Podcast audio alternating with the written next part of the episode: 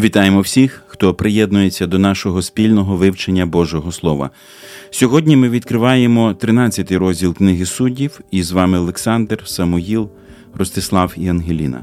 З 13-го розділу починається розповідь про 13-го суддю Ізраїля, якого звали Самсон. Ця історія описана в чотирьох розділах. Це найдовша розповідь про окремого суддю в книзі суддів. Ця історія розпочинається дуже оптимістично, але, на жаль, має драматичний кінець. Хоча у посланні до євреїв Самсон згадується серед героїв віри. Отже, ми почнемо наше вивчення після молитви. Господи Боже, дякуємо Тобі за цей день і можливість вивчати Біблію разом. Дякуємо Тобі за слово, яке Ти залишив нам для настанови. І просимо Тебе, Господи, благослови всіх нас, слухати це Слово, виконувати це Слово. Господи, дай нам бути Тобі вдячними тоді, коли ми зустрічаємось з Тобою. Як нам треба реагувати, що нам треба робити. Дякуємо Тобі за те, що коли ти зустрічаєшся з нами, ти кажеш нам про те, які ми є і що ми маємо робити, щоб виправити ситуацію на краще. Господи, благослови кожного з нас і всіх радіослухачів, які вивчають разом Біблію з нами. Амінь.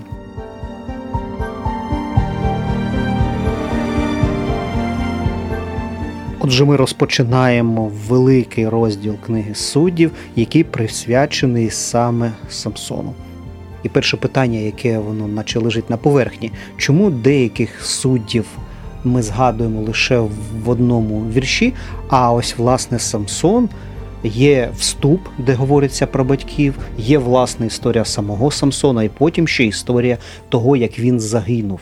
Чому така цікавість до Самсона? Цю книгу пише пророк Самуїл.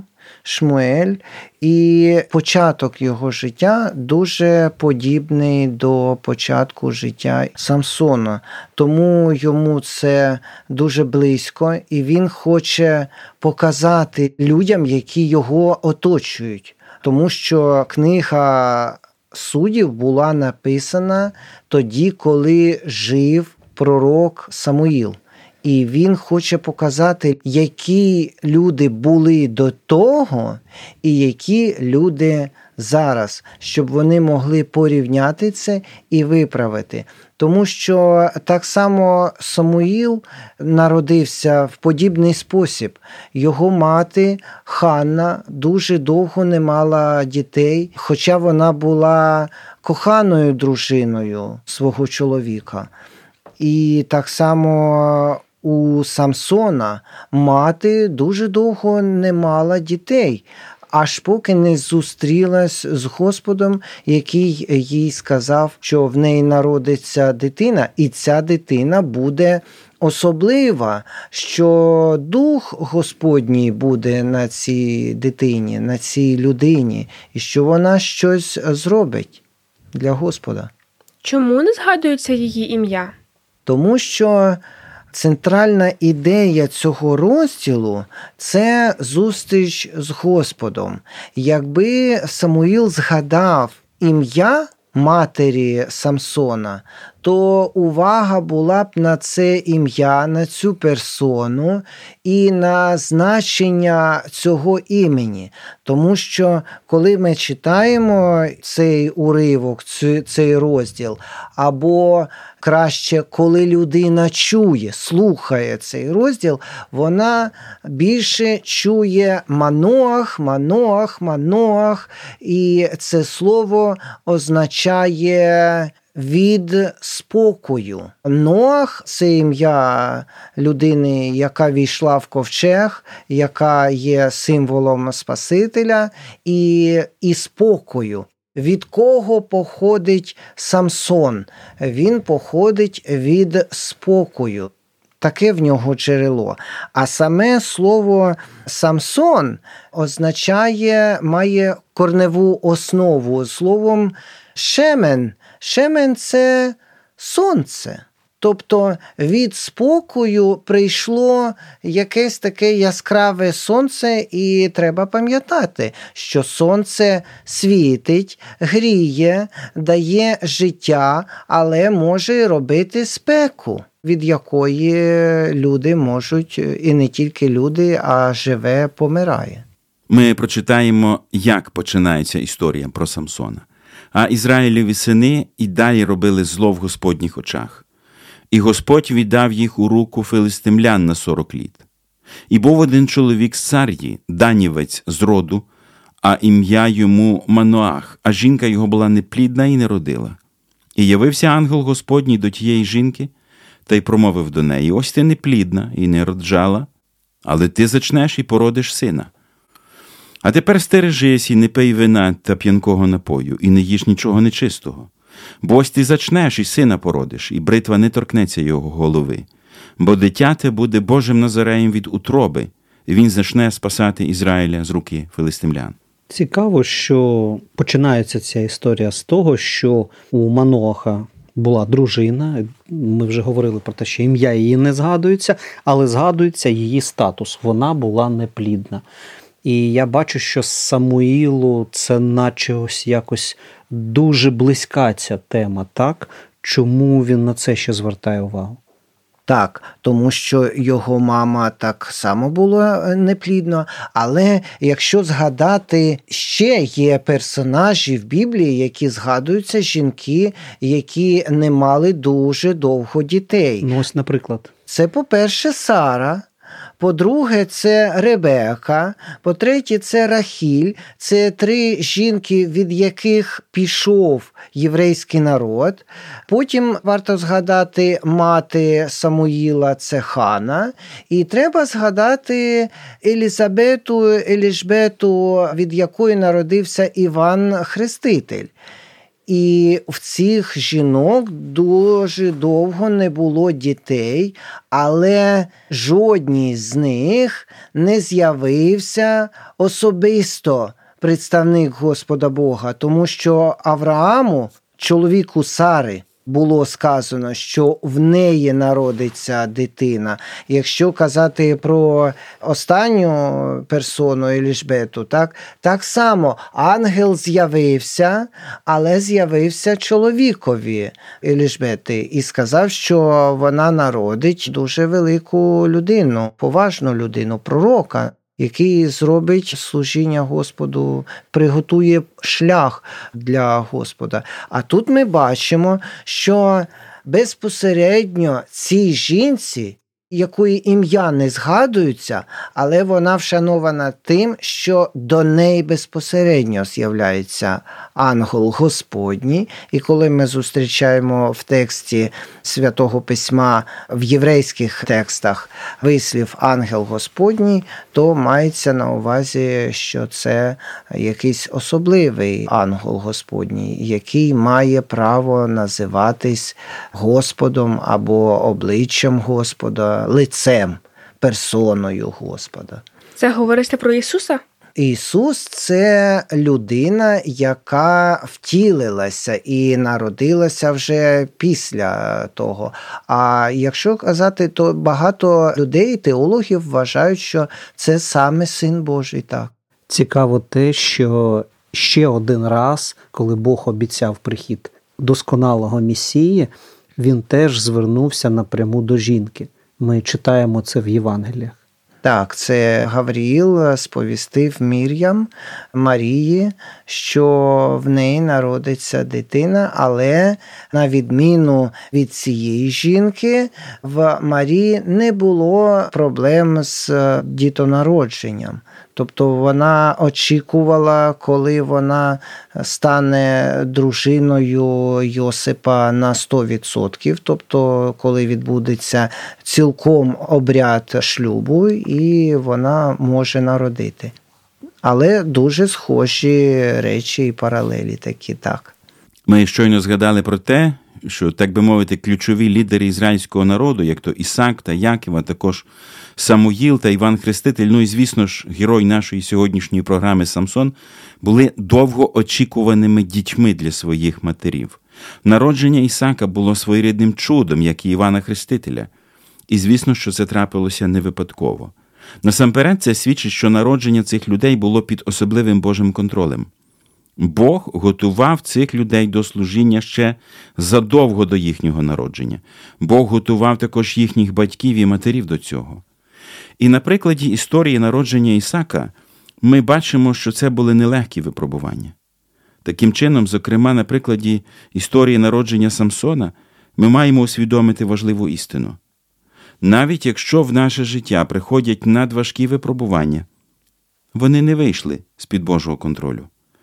Навіть якщо в цих випробуваннях диявол намагається нас спокусити, Бог, незважаючи ні на що, може обернути їх для своєї слави, як це трапилося в історії мужа віри Самсона. Хоча реальна історія життя цього чоловіка не дуже схожа на історію героя віри.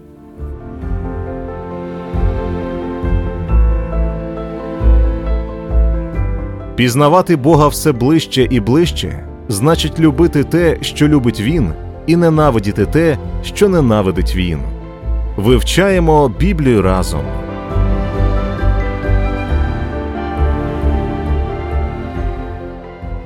Досліджуючи початок історії життя визволителя Самсона, ми не бачимо, що це стало результатом покаяння народу. Я ще раз нагадаю цих два перших вірші. А Ізраїлеві сини й далі робили зло в Господніх очах, і Господь віддав їх у руку филистимлян на сорок літ. Тобто в житті Ізраїлю нічого не змінилося. Вони продовжували чинити беззаконня, але Господь вирішив послати їм спасіння. Тобто ініціатива походить не від людей. Цьому тексті ми бачимо, що це походить від Господа. Тобто це не людина. Ми читаємо в деяких текстах Святого Письма, не ви мене вибрали, а я вас знайшов. І тут ми бачимо в третьому вірші і з'явився, тобто став явним вісник, тому що тут використовується слово малах, що означає вісник, а в грецькій мові це ангел, тому і використовується це слово. Тобто вісник Господа з'явився до тієї жінки. До якої тієї, яка була неплідна. Що це означає? В ті часи, взагалі в єврейській культурі, якщо жінка неплідна, довгий час, е, вже пройшов рік після шлюбу, і в подружжя немає діточок, то вважається, що ця родина знаходиться під прокльоном Бога. І як тоді до цих людей ставляться оточуючі? Зневажають і так далі, тримаються осторонь від е, цих людей. Чому? Тому що вважають, що прокльон або зараза переплигне на них. Так, тримаються осторонь. І тому, коли жінка приходить до Маноаха і каже: Мені з'явився поважний чоловік, який звістив мені. А що Господь каже людині, коли зустрічається з людиною? Він каже про її стан. Коли Господь з нами зустрічається, що Він каже нам? Він каже, що ми грішні. І він каже все, коли Ісус зустрівся з жінкою в Самарії, пам'ятаєте?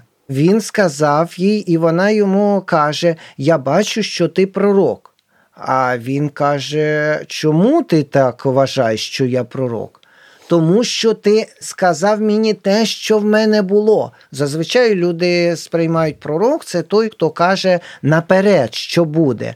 А він їй каже, що було. І тут так само ангел з'являється, вісник Господній, і каже цій жінці, в якому стані вона знаходиться, і як це можна або треба виправити.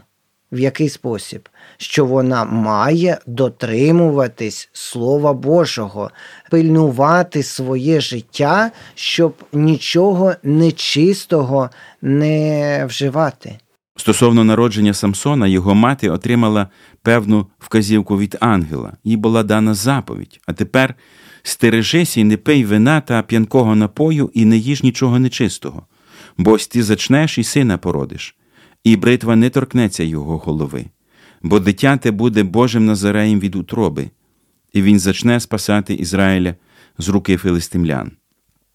Самсон був названий Божим Назареєм. Будь ласка, нагадайте нашим слухачам Самуїла, що таке Божий Назарей, звідки пішла ця традиція, хто, як правило, брав на себе ініціативу бути Назареєм? Це воля Божа чи це вибір людини?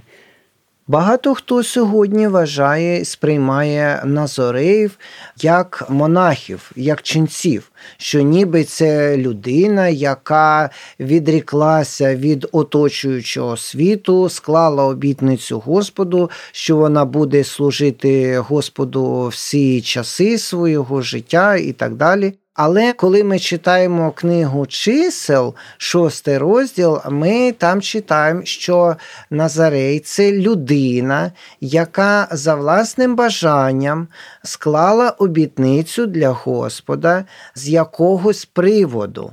Привід може бути різний. Наприклад, людина каже: Я хочу навчатися Слову Божому, і доки я не отримаю певної освіти, певних знань, я не буду одружуватись.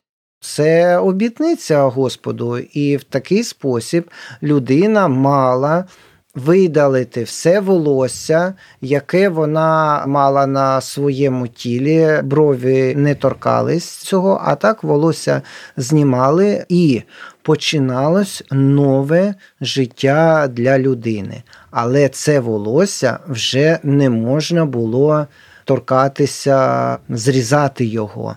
І люди, які бачили людину, чоловіка. Зазвичай це обітниці складали чоловіки, а не жінки. Коли люди бачили чоловіка з довгим волоссям, вони одразу бачили, що ця людина склала обітницю якусь дала. І тому ми бачимо, що в Самсона дуже цікава ситуація, що не він обирає а за нього обирає його шлях Господь. Тобто, наскільки я розумію, чим довше волосся було в Назарея, це означає, що він пильніше дотримується якби своєї обіцянки. Тим довше виходить. мені Тим довше, так. Так. І, І до якби- речі, Ну Так. тому що якщо він е, там щось робить не так, то все ж все якби починається спочатку. І дійсно, я якби хотіла просто її спитати, що тут Самсон не вибирав свого життя, тобто це було Богом заплановано для нього вже якби заздалегідь. А ж- зазвичай люди самі ну, хотіли або не хотіли такого певного життя.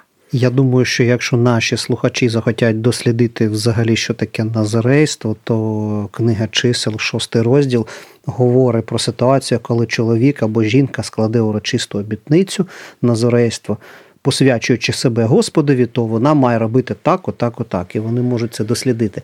Але якщо відповідаючи на твій коментар, Ангеліна, то Самсон не мав би народитися. Господь сам вирішив, що все-таки він дає шанс його матері, Цікаво. і ось він його народив. Тобто Таким і чином. в цих в числах в правилах назарейства є ось це не пити вина, п'янкого напою, нічого з виноградного куща, не торкатись нечистого. Там було б дуже цікаво читати про Самсона і потім порівнювати з книгою чисел. Я хочу, як це сьогодні кажуть, спойлер або наперед забігти, сказати, що Самсон порушив майже все, що тільки можна, і навіть трошечки більше. Але е, це вже інше буде питання. Повертаємось до батьків Самсона.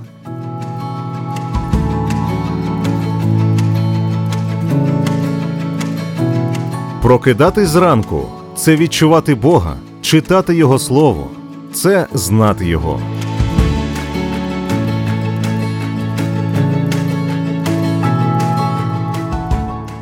Ми читаємо 13 розділ далі, з 6 вірша. І прийшла та жінка та й сказала до чоловіка свого, говорячи: Божий чоловік приходив до мене, а вигляд його, як вигляд Божого ангела, дуже грізний. І я не питала його, звідки він, а ймення свого він мені не сказав. І сказав він мені: ось ти зачнеш і породиш сина, А тепер не пий вина та п'янкого напою і не їж жодної нечистости, бо дитяте буде Божим назореєм від утроби аж до дня смерти своєї.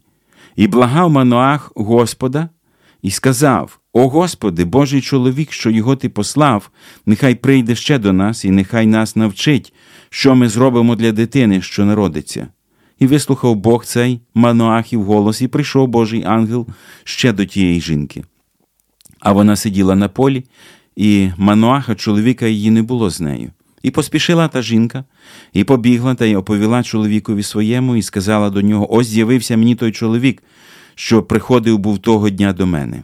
І встав і пішов Маноах за своєю жінкою, і прийшов до того чоловіка та й сказав йому: Чи ти той чоловік, що говорив до цієї жінки? А той сказав Я. І сказав Маноах: Тепер нехай сповниться слово Твоє. Та як нам виховувати ту дитину? І що чинити з нею? І сказав ангел Господній до Маноаха: Усього, що сказав я жінці, нехай вона стережеться.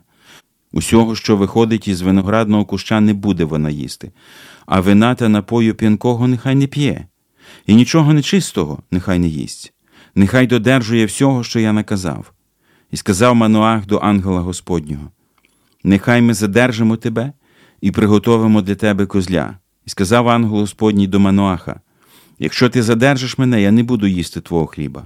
А якщо приготуєш цілопалення для Господа, принесеш його. Бо Мануах не знав, що це ангел Господній. Я бачу, що двічі Мануах, звертаючись до ангела і до Бога, він просить, щоб його навчили, як поводитися з цією дитиною. Ну про що це може свідчити?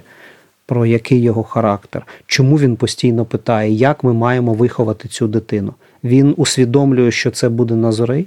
Дружина прийшла і сповістила своєму чоловікові, тобто Маноху, що ця дитина буде особлива, що вона буде Назореєм.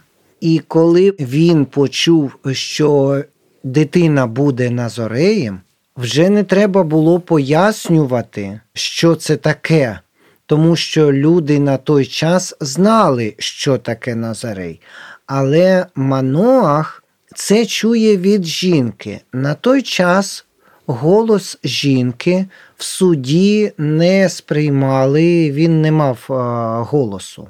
А ваги не мав, так? Ваги не мав, так. І, А ми читаємо про часи, коли народом керували судді, тобто багато що вирішували в суді.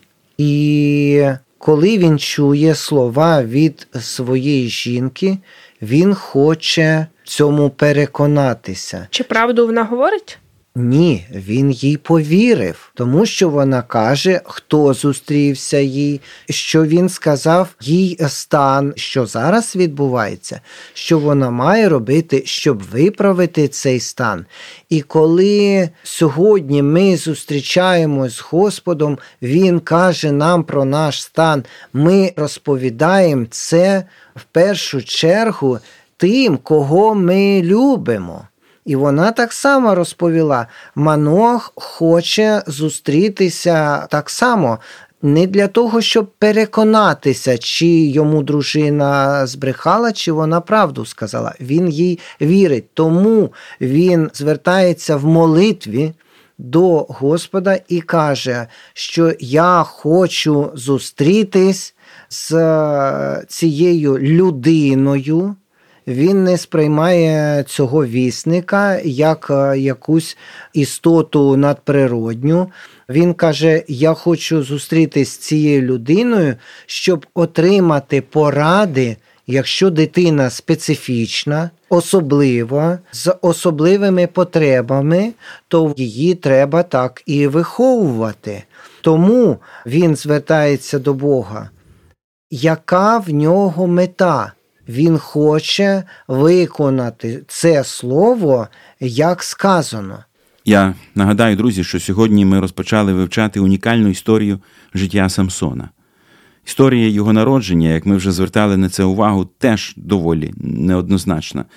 І був один чоловік з цар'ї, данівець з роду, а ім'я йому Маноах, а жінка його була неплідна і не родила. Саме так починається його історія.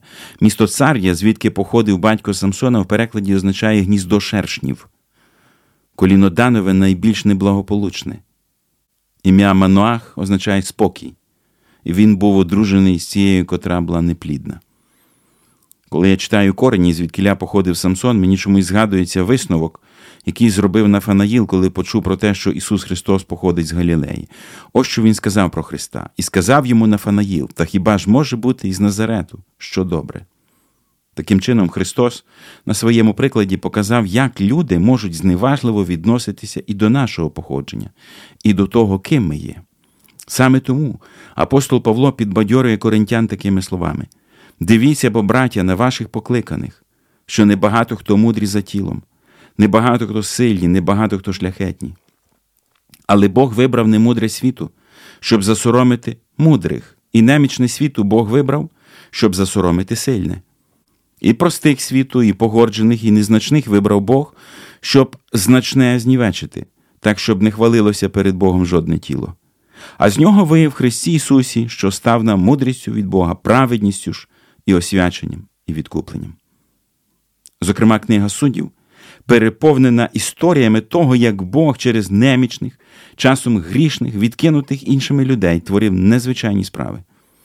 І це все для того, щоб слава належала йому, а не людям. Якщо ми повернемося до історії Маноаха, чиє ім'я означало спокій, то ми бачимо, що йому вдалося зберегти цей спокій навіть в гнізді шершнів. Це досить символічно. І знову ж при цьому згадується послання до Пергамської церкви. В цьому посланні є такі слова: Я знаю діла твої, і що де ти живеш, там престол сатани, і тримаєш ти ймення моє, і ти не відкинувся від віри моєї, навіть за днів, коли в вас, де живе сатана, був битий Антипа, свідок мій вірний.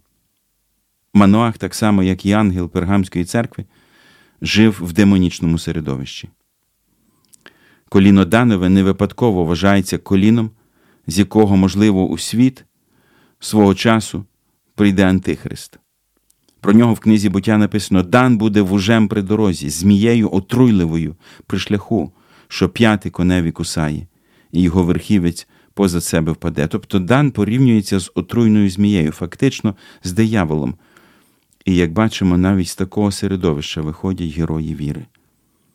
Ця історія ще і ще раз дає нам надію, друзі, що, як написано в першому Івана 4,4, ви від Бога, дітки, і ви перемогли їх більший, бо той, хто в вас, аніж той, хто в світі. Ніхто не зможе забрати нашого внутрішнього спокою, якщо наше серце наповнене Ісусом Христом. Саме тому ми закликаємо кожну людину присвятити своє життя Йому. Як розвивалися події далі, ми почуємо у нашому наступному випуску. А сьогодні наш час вичерпався. Божих вам благословень і до наступних зустрічей!